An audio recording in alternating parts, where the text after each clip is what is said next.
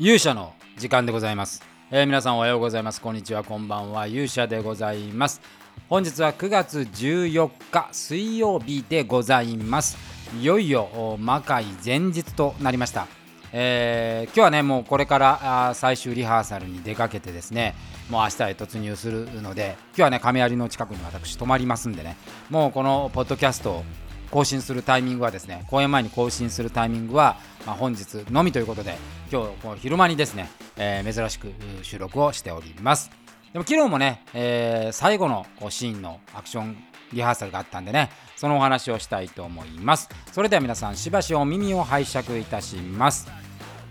ということでございまして、まあ、前日ということでね、まあ、かなりあの緊迫感漂ってきておりますけれども、えー昨日もですね、えー稽古がありまして、まあ、これねもう、あのーこのポッドキャストの聞いていただいてるね、えー人に伝えますけど、まあ、ソカ、まあ、ソカといえばね最近オープニングがまあもうほぼ定番だったんですけども今回はあの久方ぶりにですね、えーソカをクライマックスに使うということでアクションシーンでございました。まあということでね、えーおなじみの通りちょっと前のアクションシーンでソカといえばですね、えーそれこそアッシュさんが去年出たね、えーデリートで出デリートの時のソカね、えーもうみんなぶぶっ飛ばしみたいなあのインパクトのあった集団戦のところがあ思い浮かばれるところなんですけれども、まあ、今回ですね、えーああいう形ではなくて割と作り込むパターンで、えー制作をしました。で制作をしてみたところね、あのーすごく難しかったのは、まあ、今までね、まあ、前回でいうそのデリートとかリブートのソカって、まあ、言ってもパターン的に囲んで、えー、カゴメカゴメから吹き飛ばされるという、まあ、爽快感はあるんですけど、まあ、アクション的には非常に楽な、えーパターンだったわけでございますよ。で今回は割と手の込んだですね、えーシーン作り、えー魔界で、えーよくあるんですけどその、まあ、戦う場所が分かれていくっていうそういう作りだったものですから、まあ、結構ですねしかも人数が27人いる。27人ですよ。27人いるまあ団体戦だったんで、まあ、これを考えるのは非常に大変だということでございます。で今回はですね、えー、全ての動きをですね私が一人で考えましたので、まあ、案の定ですね今毎回通りですけども、えー事前にですね何も考えずに現場に入って現場に入ってからまあ作っていくという今回もそのパターンでした。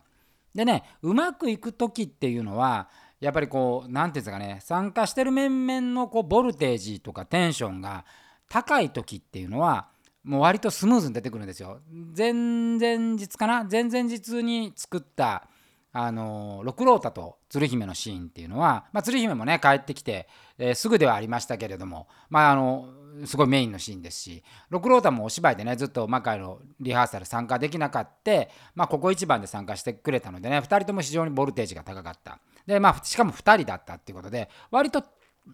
めちゃくちゃ複雑なことをやってるんですけれども手としては割と簡単に作れたんですよね。でやっぱ昨日はですねもうさすがにこう連日連夜もうやってる面々だったんでやっぱりね若干もうそれ仕方がないんですよ疲れがやっぱり抜けないというような状態でございましてでそこでですねやっぱパフォーマンスをしていくと、まあ、最初にやっぱこうグルーブがかかってくるまでにねやっぱ時間かかるんですよね。えーやっぱり30分40分ぐらいはやっぱこう本調子になるにこう時間がかかるんですけども、まあ、言っても制作時間3時間しかないわけで作る側からすると焦るわけですよ。でしかもそのやる人の動きを見ながらその場でつけていくのでやる側のパフォーマンスのレベルがですね低いとですねやっぱり手が限られてしまってですねこっちの思考もやっぱり止まりがちになるっていうところなんですね。で昨日はまさにそうで、まあ、全員そのやる気がないわけではなくてやっぱ体が重い。重くても温まるのにちょっと時間がかかったんで初めの1時間は本当に大変でございました、えーこれ3時間で間に合うかなと。で間に合わなかった場合が最悪でですですね。まあ、今日最終ですから、まあ、最終でまだ作り込みしなきゃいけないっていう感じになるとですね。さすがにやっぱりもうクオリティにやっぱ影響があるということでね。相当私も神経質になったわけでございますけれども、まあ、後半の2時間すごいみんなやっぱり体温まってからね集中力すごく出たんであのいいパフォーマンスをね連発してくれましたあなのでまあなんとかですね、え、最終的には間に合って、え、終わることができました。まあこれはねとても良かったと思うんですけどまあそれだけではなくてあの、例えばちょっと懸案だった術の打ち方の問題とかまあ一つ一つのアクションのところまあそれでも細かくちょっとできたのはねえー、とても良かったなと。で、今までにない、こう、今までこう、左右で戦うと、最後まで割と左右で戦うっていうケースが大きかったんですけども、今回はその左と右、舞台上の左側と右側というものを、まあ、効果的にね、シンクロさせながら、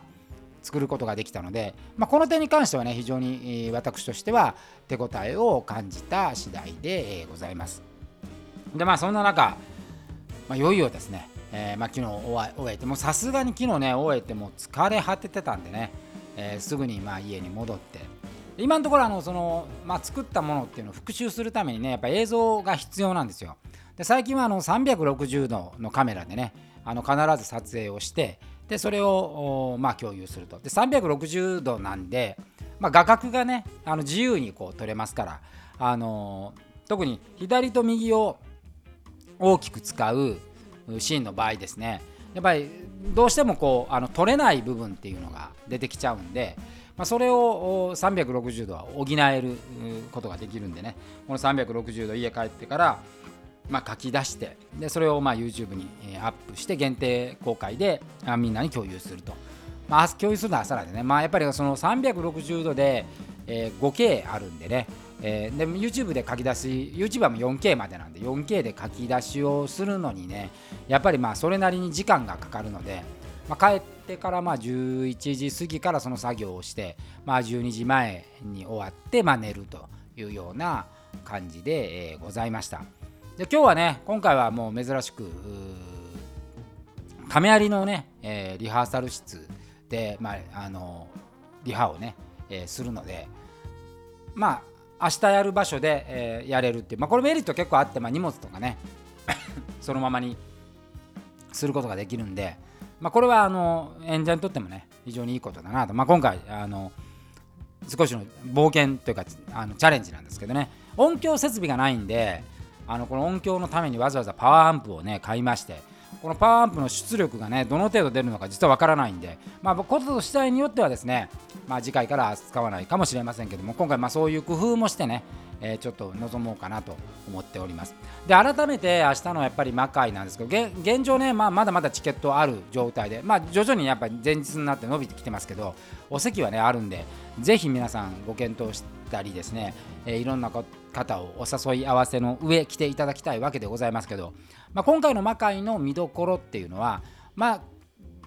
アクションでいうとねやっぱアクションが一つの魔界の魅力です。アクションと音楽っていうもので構成されてそこに物語っていうこう軸を通しているっていう形なんですけど、まあ、まずですねその漢字のアクションなんですけれども、まあ、今回は作り込んだアクション。今までより以上に作り込んだアクションと。で今回武器なんですけども武器もですね、えー、ようやくいい武器職人の方が見つかりましてあの造形がね前回まあ鉄パイプみたいなやつでやってまあ不評だったんですけども、まあ、同じ同じような素材を使ってですね、えー、まあ打撃を与えても若干強度増したんで痛いのはめちゃくちゃ痛いんですけれども怪我することはないという、えー、造形された武器ができました、まあ、この武器をね、えー、楽しみに見ていただければ鶴姫用のものとか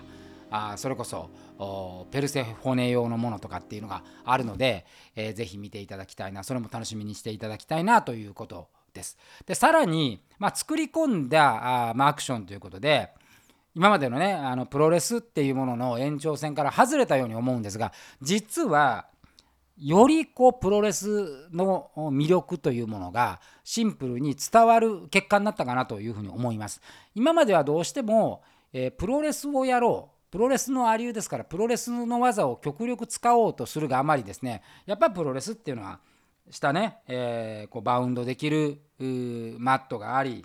で、えー、まああそこにこうロープがあることによってね、えー、スピードが出たり、え鉄柱から飛んだりっていうことができるわけでそれがなくなったものっていうのはそういうこうプロレスのダイナミックな技が使えないということですからどうしてもプロレス劣化版にならざるを得なかったわけですよ。でそれがもう割り切ってそうじゃないんだという具体的な作り方をした時にですね、えー、絶対舞台のアクションではできないシンプルなプロレスラーだからできることっていうのも発見しました。なので明日それがよりシンプルにねあやっぱりそのレスラーというものの凄さみたいなものは逆に伝わりやすくなったかなというところ。これがね大きな発見でございました。えー、脱プロレスをアクションでするとですねプロレスがより際立つと、まあ、この辺はねやっぱりなんかいろんな物事に通じる、まあ、世界かなと。やっぱり今までやってきたものというものがねえ、無駄ではなくてやっぱりそれがちゃんと礎になるということが、まあ、証明されたアクションになるんじゃないかなというふうに思いますんで、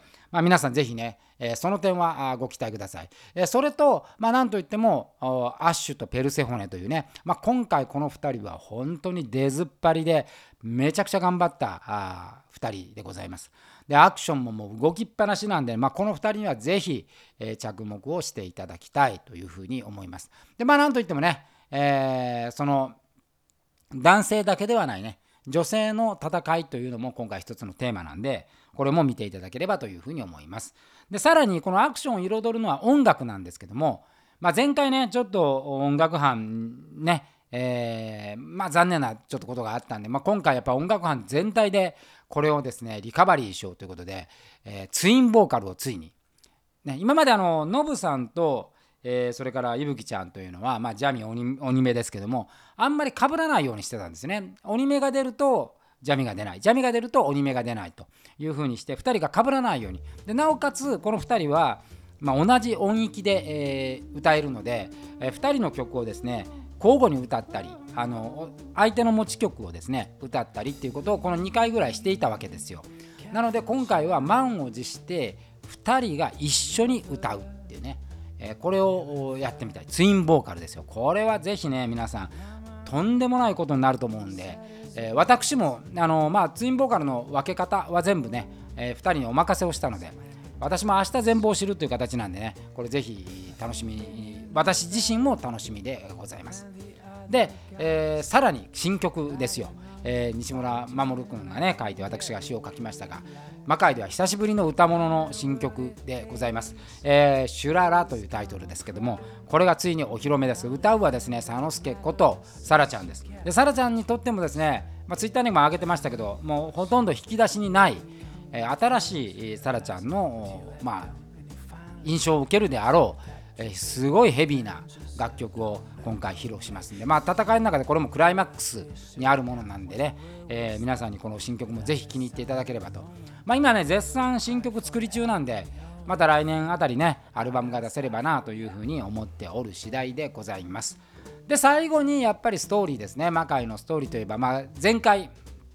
鶴姫と安成が行動を共にすると。ただこの安成には妻と子がいるというね、えー、そういう形。しかも安成と鶴姫はですね、えー、恋人ではあるんだけども実の兄弟という非常に複雑な関係性があります、えー、その結果まあ、安成は鶴姫を選んだわけですけどもこれを果たして滝の方は許すのかはたまた、えー、月夜叉丸はどうなるのかとこれがまあ次回以降のですね魔界の大きな布石になるところでございます、えー、鶴姫はどんな判断をするのか。えー、これぜひね、えー、もう魔界の中では大好きなドロドロの世界観で、えー、ございます。これもぜひ楽しみにしていただければというふうに思います。まあということでございまして、えー、いよいよ明日に迫ってきてましたあ魔界、えー、第71回ですよ第71回魔界ストームブリンガーぜひ皆さんご覧になっていただきたい。えー、一人でもたくさんの人に来ていただきたい、まあ、こういうご時世の中ね、ショービジネスをやるのは非常に厳しいわけでございます。えー、ですのでね、一人でもたくさんの人に見に来ていただければというふうに思って、我々はですね、もうとにかく来ていただいた人に良い賞をお届けするためにですね、今日もしっかりと全員で一致団結して良いシーン作りをしたいというふうに思います。で今回終わってまたね2日後ですから翌翌々日なんですけども、えー、ワンカメバージョンを見ながらみんなで打ち上げするというね、えー、鶴姫と一緒にアフタートークというのを行いますんで、えー、ぜひこれもこちらもねこれもチケット制でございますけども、えー、ぜひお買い上げいただいてご参加いただければと思います。ということで本日の勇者の時間はこの辺りでまた次回お会いしましょう。さよなら。次回は魔界跡ですね。さよなら。